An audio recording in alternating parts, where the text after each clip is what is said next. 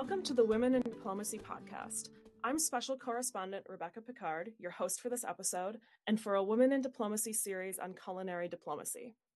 My guests today are Amanda Warner and Margaret Chin, founders of culinary nonprofit Better Plate Community in Columbus, Ohio, along with two of the chefs they work with through the initiative, Kukwa Yomape of Asempe Kitchen Catering and Bidisha Nag from CreateYourCurry.com. Welcome, ladies. Culinary diplomacy is mm-hmm. essentially the use of food and cuisine to bring people together and promote cross cultural exchange and understanding. In the last episode, we discussed the different levels of culinary diplomacy, and today I want to introduce the Citizen to Citizen initiative. Margaret and Amanda, can you each talk a little bit about your journey into the food world? sure. So, my professional background is in learning and computers. So, it's pretty unrelated to this initiative to Better Plate but I have been lucky enough to be able to travel quite a bit, including two years when I was traveling with my husband and son. We were staying in a different country every month. And so, in every country we were in, um, I would try to take cooking classes. And some of the cooking classes would be in a classroom, so more formal classes. But a lot of times they were in someone's kitchen, the kitchen of the person who was leading the class in most cases. And it was such an amazing way to connect with people over food and cooking and see what they had in their kitchens. And I loved it. And then towards the end of the trip, I was in Berlin for a month and I had the opportunity to attend the events of an organization that is really designed to connect refugees and the settled population. And it was great. I, I went, I was a guest chef as like a foreign American cook there. I went to an event where a Syrian was leading a cooking class. And so when I came back to Ohio and came back to Columbus, I knew I wanted to start something like this. I told Margaret about the idea and she said, Hey, let's do it. And so we started. And Margaret, how do you see your journey into this initiative? Well, pretty much, uh, Amanda summed it up pretty well. I have a, a background in teaching and social work, and I don't really know if that really helps much in this. It's just, you know, when I had talked with Amanda, she pitched this idea and told me a little bit about the class that she had taken specifically in Berlin. And we, we talked about, you know, if this was going to be a thing, you know, what might it look like? And at some point, it was just like, yep, this is the first thing we're going to do. And then it just became a large list of things to work towards the goal, getting this started. How does Better Plate Community work? How do the classes and dinner work, and what role do each of you play in that? So, I co-founder. I consider myself. I'm the secretary of the board. Um, specifically for the classes, what we do is we we just look for people that are immigrants or refugees who are. At first, we were looking for specifically experienced home cooks, um, not necessarily professional, but then we did meet Bidisha and Kukwa and they are, you know, experienced and they are professional because they have their own businesses as well. They're also immigrants. And so we just, we find people, they want to lead classes, they're willing to, it might be a new thing. For example, one of our cooks, it was the first time that she had taught a class that, you know, she wasn't teaching her children or friends or something along those lines. And we decide on recipes, what recipe will work well in this time period that we have, and the location so far has been Amanda's Kitchen, which has been a really great intimate setting. And we are moving to a professional kitchen coming up in the next couple of classes, and we'll see how that goes with a little bit of a larger class.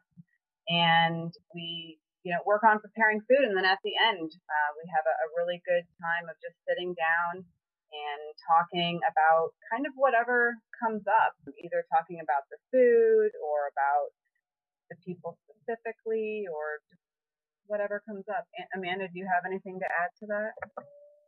No, I, th- I, think that's yeah a great summary of the cooking classes and what we do. I mean, the, the other thing that we do as an organization, in addition to these cooking classes, is we have community events, and so those are larger, but they're also related to food, and that everyone um, we, we have not everyone we have several people who bring dishes generally around a certain theme we all sample them, we talk about the food, and lots of people get the chance to meet. And for those, we try to balance them. So we have try to have um, sort of half more of the settled population and half more refugees and immigrants, and just so we're building those connections between people. I consider all four of you culinary diplomats. Kukwa and Bidisha, can you share how you see yourselves as culinary diplomats and how you got into this business? You know, I didn't really start this as a business, and I moved to this country 25 years ago. And I lived in uh, Lincoln, Nebraska for 14 years. I lived in Chicago for a few years, then in Princeton, New Jersey for seven years, and I moved to Columbus last year. So during this time, I mean, there has been a lot of instances, you know, we got together over food being as a student or being as you know somebody who is interested in food. Like we had groups where we had like 10 or 12 people from different countries and it so happened that we said oh you know let's do a potluck. And then we would see oh there is one from japan one from you know china one from indonesia. And we would talk over things like oh how do you cook this? How do you cook that?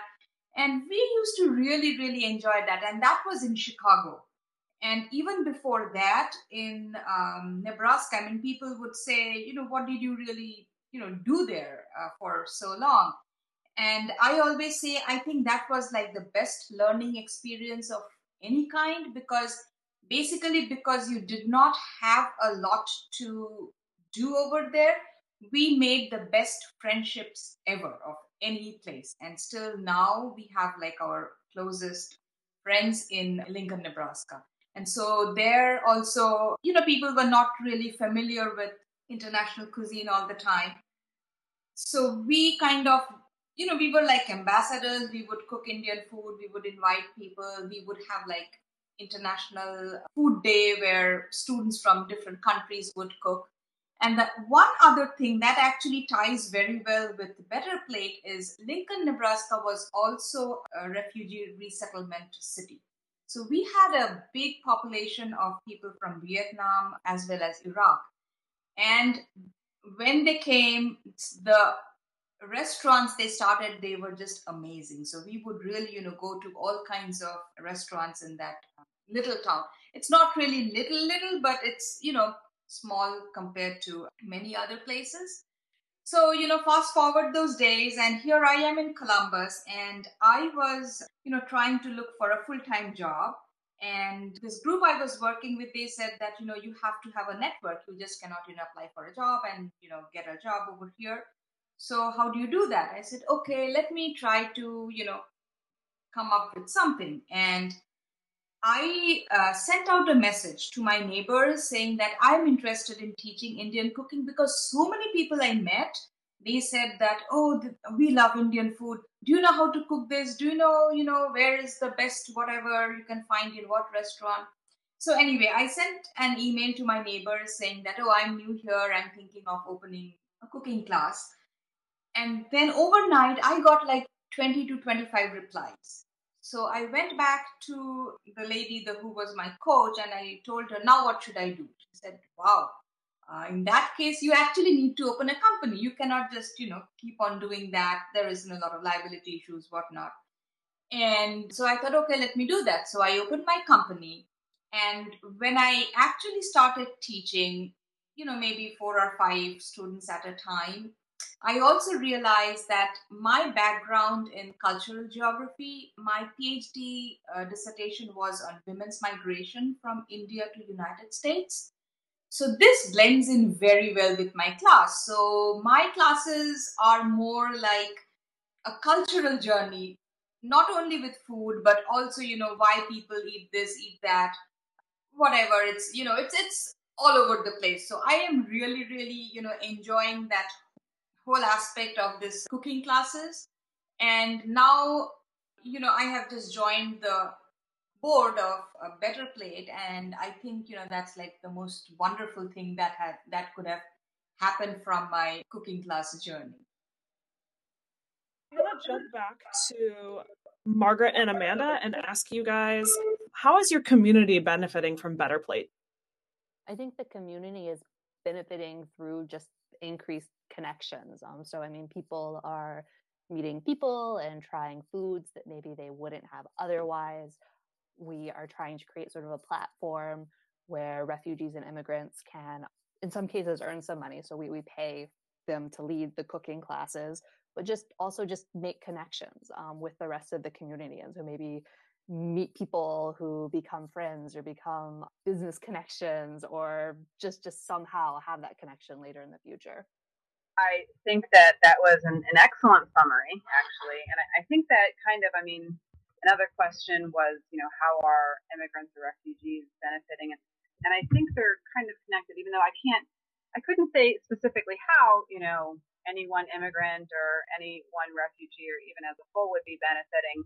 But what I can hope and what I think that the platform is that we have provided is that we are a welcoming community and we hope that they, you know, consider taking advantage of this platform where they can teach us something and we're showing them that we value what they have to say and hopefully in some way that they are benefiting from that and us providing just having Better Plate around. So, Bidisha, do you have another insight on how immigrants and refugees might be benefiting from this program? Um, a lot of times, I think um, immigrants and refugees they uh, tend to just stay within their own community. So this definitely gives them a platform to, you know, go outside of their cocoon and actually, you know, see the world. Because as I said, I came to this country as a student, so my perspective or my outlook or uh, my approach is very different because we automatically you know were inside a university and you know we had we mingled with everybody but uh, not necessarily everybody gets that advantage. So i think this uh, organization provides an excellent what would i say like a platform where we can do that Uh, I want to try to open up the questions to everyone, whoever wants to answer. I understand that most, if not all, the chefs involved with Better Plate are women. And since this is a woman focused podcast, I would love to hear how Better Plate has, or how you guys feel Better Plate has impacted women in the community.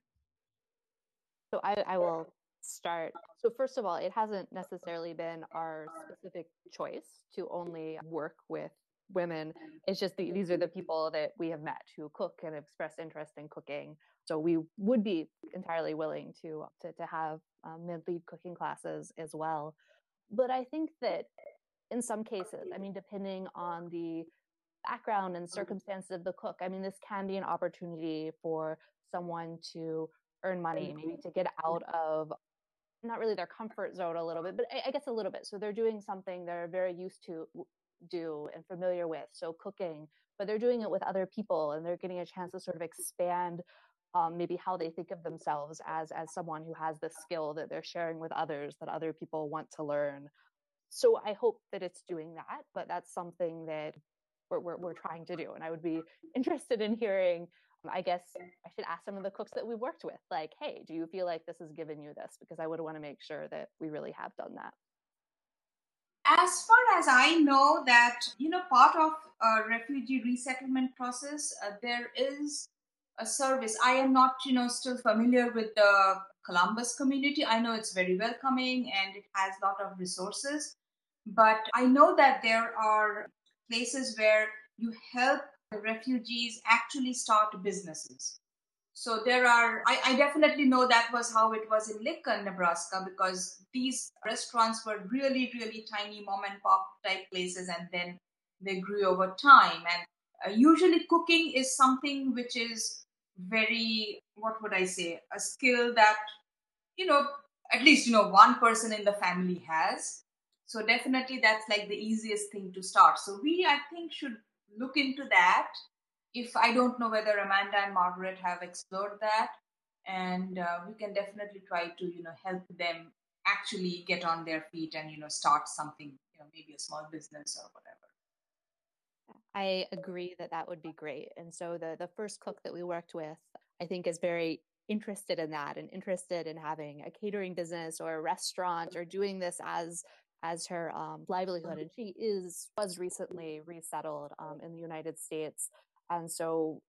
I, I don't know if there's anything like that in Columbus, but I think that if there were, that would be amazing. Something to sort of support and help someone as, as they're starting starting a new food related business. I'm curious, how many cooks do you work with and where are they from?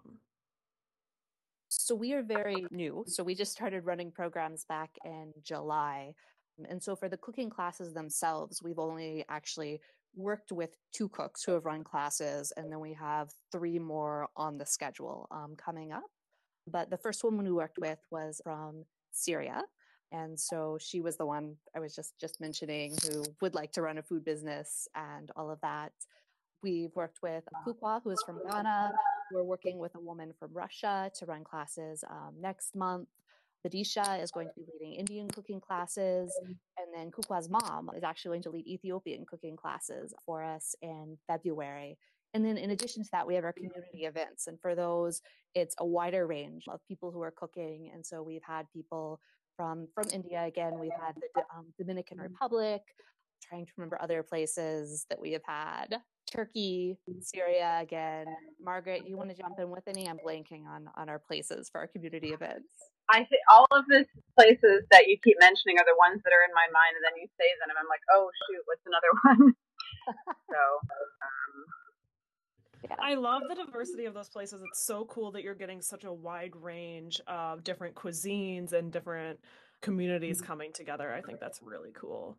Yeah. And I think it reflects the fact that Columbus is, is a very diverse community. And I think that, as Bidisha pointed out, sometimes it's in pockets and people don't necessarily cross the lines out of their community as much. But I think this is a great way for people to do it and from a variety of places sort of meet. Kukwa, how do you see yourself as a culinary diplomat and how did you get into this? I think for me, it was immigrating because I came in when I was 18 and I didn't know how to make any friends. So the first few things I did was cook and invite people over and my mom caught on to that. So we we ended up hosting many an alternative Thanksgiving dinner. So we didn't have the usual turkey. We just all brought different international foods and sat down and and ate and talked so food was a way to make friends and to create a community when I had been uprooted from mine and I didn't I didn't have any other way of, uh, at least I didn't know any other way of making uh, a new, a new um, community. So that's for me. That's how it started. I see myself in that role currently because now I have my my own um, company. So now it's almost like an imperative for me to to not only feed people, but to also include the conversation and to nudge people to have those conversations that they otherwise wouldn't have. But I, I look at all these little connections as things that ordinary people could be doing and aren't doing because no one is presenting them with the opportunity. And that's why I really jumped at Better Plate when I saw the article in the paper and I thought, oh my goodness, this is something I want to do, and I'm not able to do it in the capacity in which you're doing it because, you know, I'm running my business to survive. Like that's how I'm paying my rent. So I can't really do a lot of pro bono stuff with the food, but here is a chance to, you know, help out and be part of something bigger. So that's how I got started, and that's you know that's where I'm at currently. Uh, you mentioned the alternative Thanksgiving dinners, and since at the time of this recording we're approaching Thanksgiving, I'm just curious, what kinds of things were you making for those dinners? Well, first of all, we wouldn't have turkey because my mom just does not like turkey. But we would have, we would make a pig feet, pig feet stew. We would have whole tilapia, either baked or fried, and stuff with like different spices We'd make an okra stew with goat meat. We'd have like a we have something called gari poto, and gari poto is yuca, which is a root, cassava root. So it was just really what we grew up with in Ghana, and then everybody else was encouraged to bring whatever they grew up with. So if if they happen to be American, we asked them to find something other than turkey but it was just a mix of people. Like my mom's best friend is Ethiopian, so we had Ethiopian food, lasta durwa and shiro. her other best friend from the neighborhood is from the Philippines, so she would bring something. It was, I mean, it was really a Thanksgiving table of all the things that we grew up with and we were thankful for. I mean, I think the U.S. for immigrants and refugees alike is a mixed bag of blessing and curse because you give up something to get something.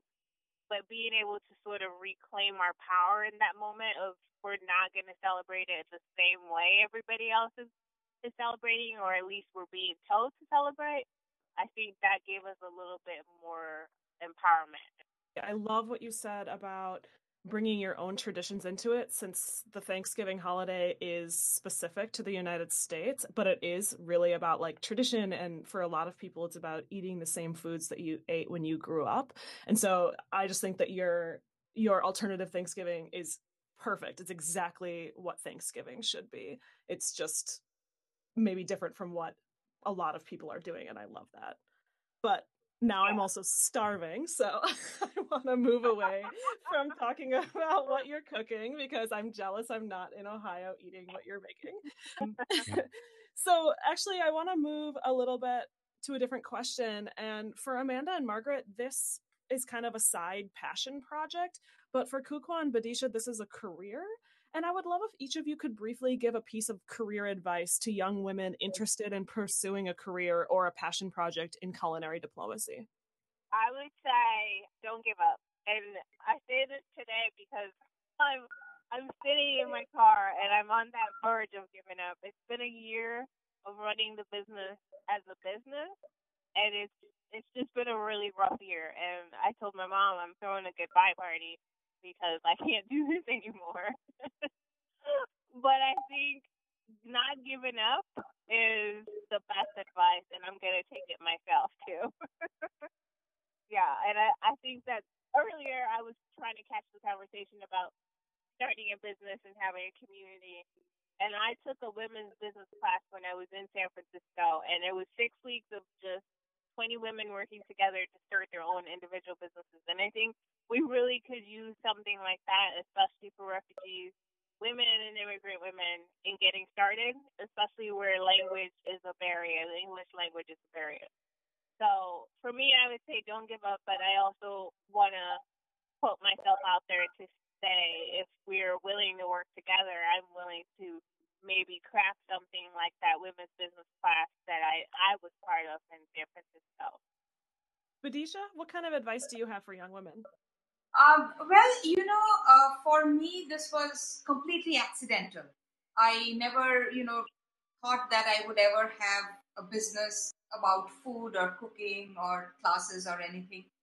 But now I'm finding out not only that this is a very viable thing, but also Columbus, especially, is very, very small business friendly. And I can tell you uh, the place where I live, that is a suburb of Columbus called Dublin, and they even give you free advice on how to run your small business. So that is quite amazing. So there are, uh, I mean, more than what you can expect in terms of what you need to get started. And definitely, I would encourage anybody who has interest in cooking in whatever capacity like either catering or you know cooking classes only thing i think that columbus doesn't allow and which is allowed in many other cities it's a service called josephine or rather probably the company is called josephine and what they do is they encourage you know uh, people at cooking at home and then doing catering which is absolutely not allowed in Columbus. But I know of other communities that they are really, really doing great. I, I wouldn't say that there are not any people who are not doing anything like that, but that's not really what the health department permits. But you know, overall, if you really want to do, you know, do a business around cooking, this is very good town to do that, and definitely one should at least give it a shot. Amanda, what about you? for me, as you said, this is this is more of a passion project versus my my career directly. But I think one of the things that we've done that I think we've done well is try to build connections to different communities and be involved with them so that we sort of understand both what works well for them and what would be appealing and so I'm I'm being very abstract. So I mean more specifically, so I I volunteer at a refugee resettlement resettlement agency and I I do it because I enjoy it as well. So I volunteer in the ESL classroom.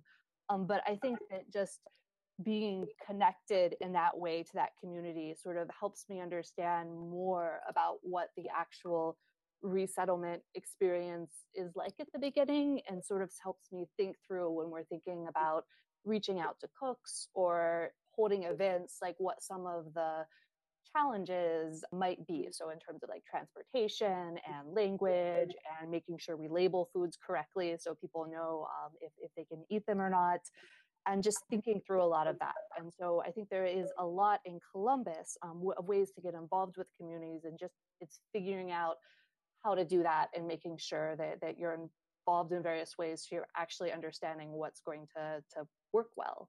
Margaret? Just would like to know if you have a piece of career advice for young women interested in pursuing a career or a passion project in culinary diplomacy finding people that you can work with. I mean, I guess that's the smaller part of a community.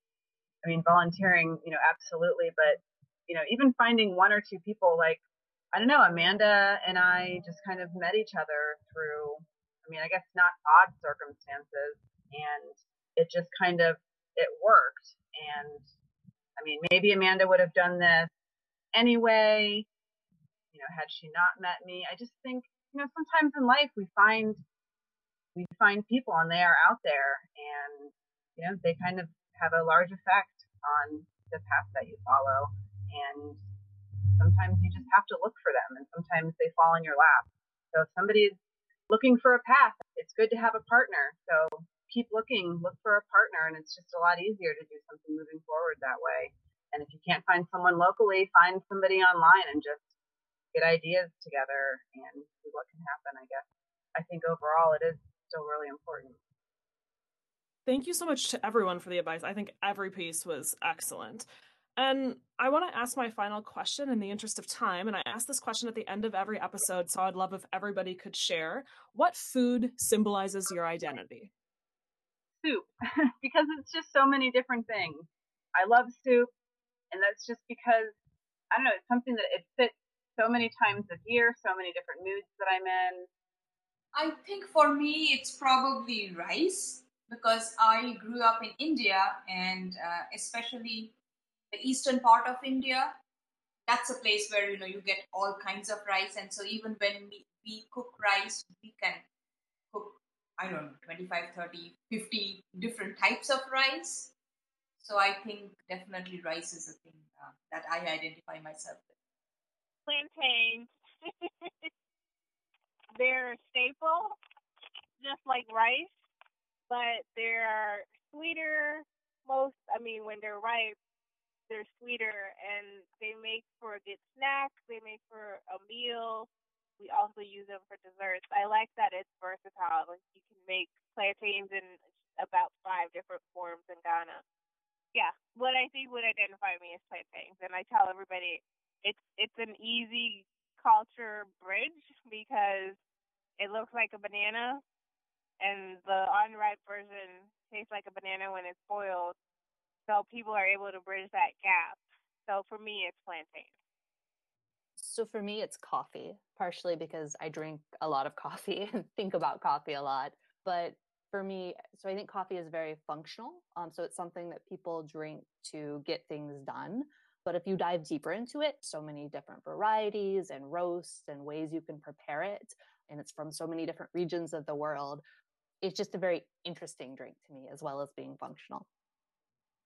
I want to thank everyone for joining me today and sharing. I really appreciate you coming and being on this episode of Women in Diplomacy. Thank you, Rebecca. Thank you. Thank you. Thank you, Rebecca. Thanks for having us. Thanks for listening to the Women in Diplomacy podcast. The theme song for this podcast is called Misty Moses, and it's by the artists Rodrigo y Gabriela.